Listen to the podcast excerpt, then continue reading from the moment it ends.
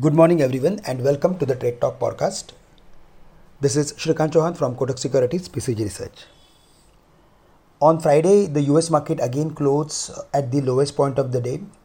However, the data related to the economy was little bit on the softer side, but uh, the 10 year bond yield was around 4.05, which clearly indicates that the rate hike is imminent in the current uh, Fed policy. The dollar index, however, declined from the uh, levels of 103 to 102.25, which is slightly positive for our markets. Uh, Gift Nifty is trading nearly 50 points higher as compared to its previous close, and uh, Asian markets are trading with mixed gains. Uh, for the day, the strategy should be to look for adding long position if there is any quick intraday correction to the levels of 18,000, 19,250 or 19,200 levels, but with a strict stop loss at 19,150.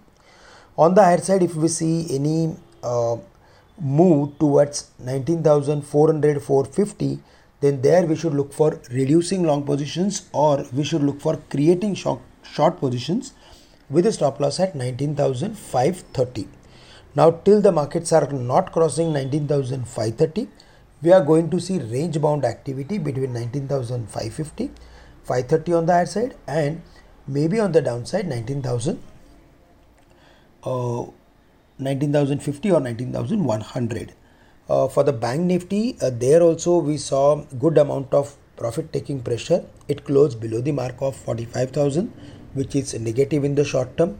However, the next level to watch out for would be 44,700 and 500, where the market has spent maximum time in the past.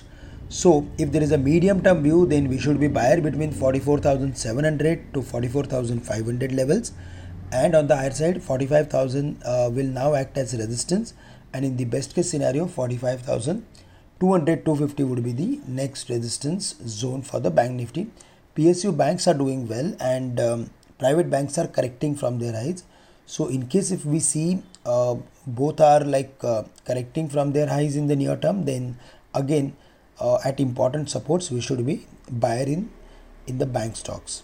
Uh, finally for the nifty it index uh, there we are seeing a lot of struggle to cross the level of 30,000 which will keep the broader indices between uh, broader I mean to say larger stocks between the range and for the nifty IT the range should be 30,000 and 29,000 the advice is to buy at vital supports close to 29,000 levels apart from these indices we saw some activity in commodities automobiles but uh, in the current week uh, the now action will move on those sectors or stocks where uh, we are going to see some quarterly numbers. So, in the current week, again, we will focus more on the IT companies as most of them are going to announce their numbers. That's all from my side. With this, I am ending today's call. Thank you.